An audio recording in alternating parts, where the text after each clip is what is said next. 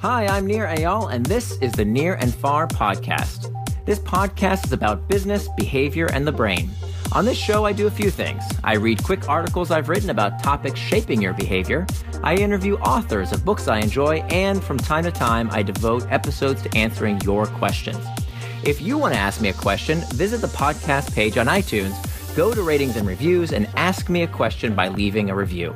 I promise to read it and possibly include your question in a future episode, so please ask me anything. Now, enjoy the episode, and for more, you can always visit me at nirandfar.com.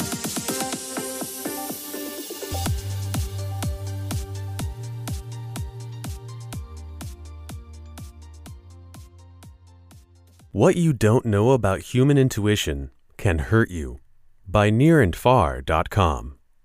Nir's Note This guest post is by Francesca Gino, an associate professor of business administration at Harvard Business School and the author of Sidetracked Why Our Decisions Get Derailed and How We Can Stick to the Plan. A few years ago, Joe Marks, then Disney's vice president of research, visited Tokyo Disneyland and was puzzled by a particular behavior he observed there. Park visitors were standing in line, often for many hours at a time, outside a shop in the park's frontierland.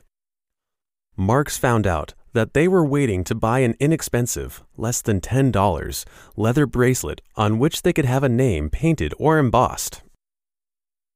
Why were the bracelets in such demand? Joe wondered. And why weren't other stores in the park selling the same bracelets so that Disney could improve visitors' experiences by reducing their wait time? In Joe's mind, the company needed to make the popular product more easily available. As it turned out, Joe's intuition, though supported by standard economic theory about supply and demand, was wrong.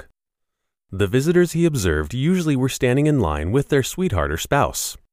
The couple's willingness to patiently wait for the bracelet was a signal of their strong commitment to each other. According to Japanese tradition, exchanging leather bracelets is a sign of bonding. It was the very act of waiting for the bracelet that made the product so popular. All of us have been in the position of trying in vain to make sense of the behavior of a colleague, boss, spouse, or peer. Typically, it is our faulty human intuition that leads us off track. To take another example, my colleagues and I recently conducted a field study of Indian workers at a call center. The managers believed that, to train happy and productive workers, the orientation process should focus on stressing why new employees should be proud to join the organization. But in our research, we tested the senior management's human intuition and uncovered a much more effective approach giving new employees the opportunity to think about their personal strengths and how they could apply them to their jobs. Workers who were encouraged to do so were more satisfied with their jobs, more productive, and also more likely to stay with the organization than were those who received more traditional, organization centered training. Most of us know little about the functioning of our internal organs, such as our hearts and our kidneys, a fact we readily admit. When our bodies don't function as we expect them to, we invest time and energy in learning more about how they work and trying to improve our health. But contrast, we approach our minds differently. We believe we understand exactly how our minds work. Even after our decisions lead to disappointing outcomes, we do not investigate what went wrong and try to find out how we might improve our thinking. By recognizing the limitations in the way we make decisions and correcting for them, we can be more successful in both our personal and professional lives. Through this approach, managers and organizations can adopt practices that lead to more successful outcomes. For example, after recognizing that patients often have difficulty remembering to take their medicine regularly, the startup GlowCaps designed a pill bottle with a special cap that sends reminders using wireless signals. And at Bridgestone Tire, company management wanted employees rely on data rather than their potentially biased human intuitions when addressing product flaws.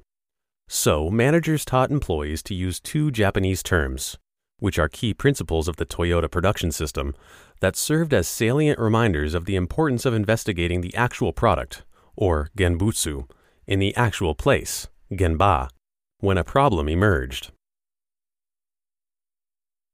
By identifying and accounting for flaws in human intuition, we can all make better decisions for ourselves and understand the often puzzling behaviors of our friends, colleagues, and peers.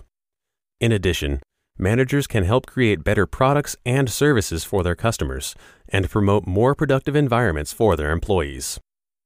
And policymakers can create more effective systems to help all of us stay on track.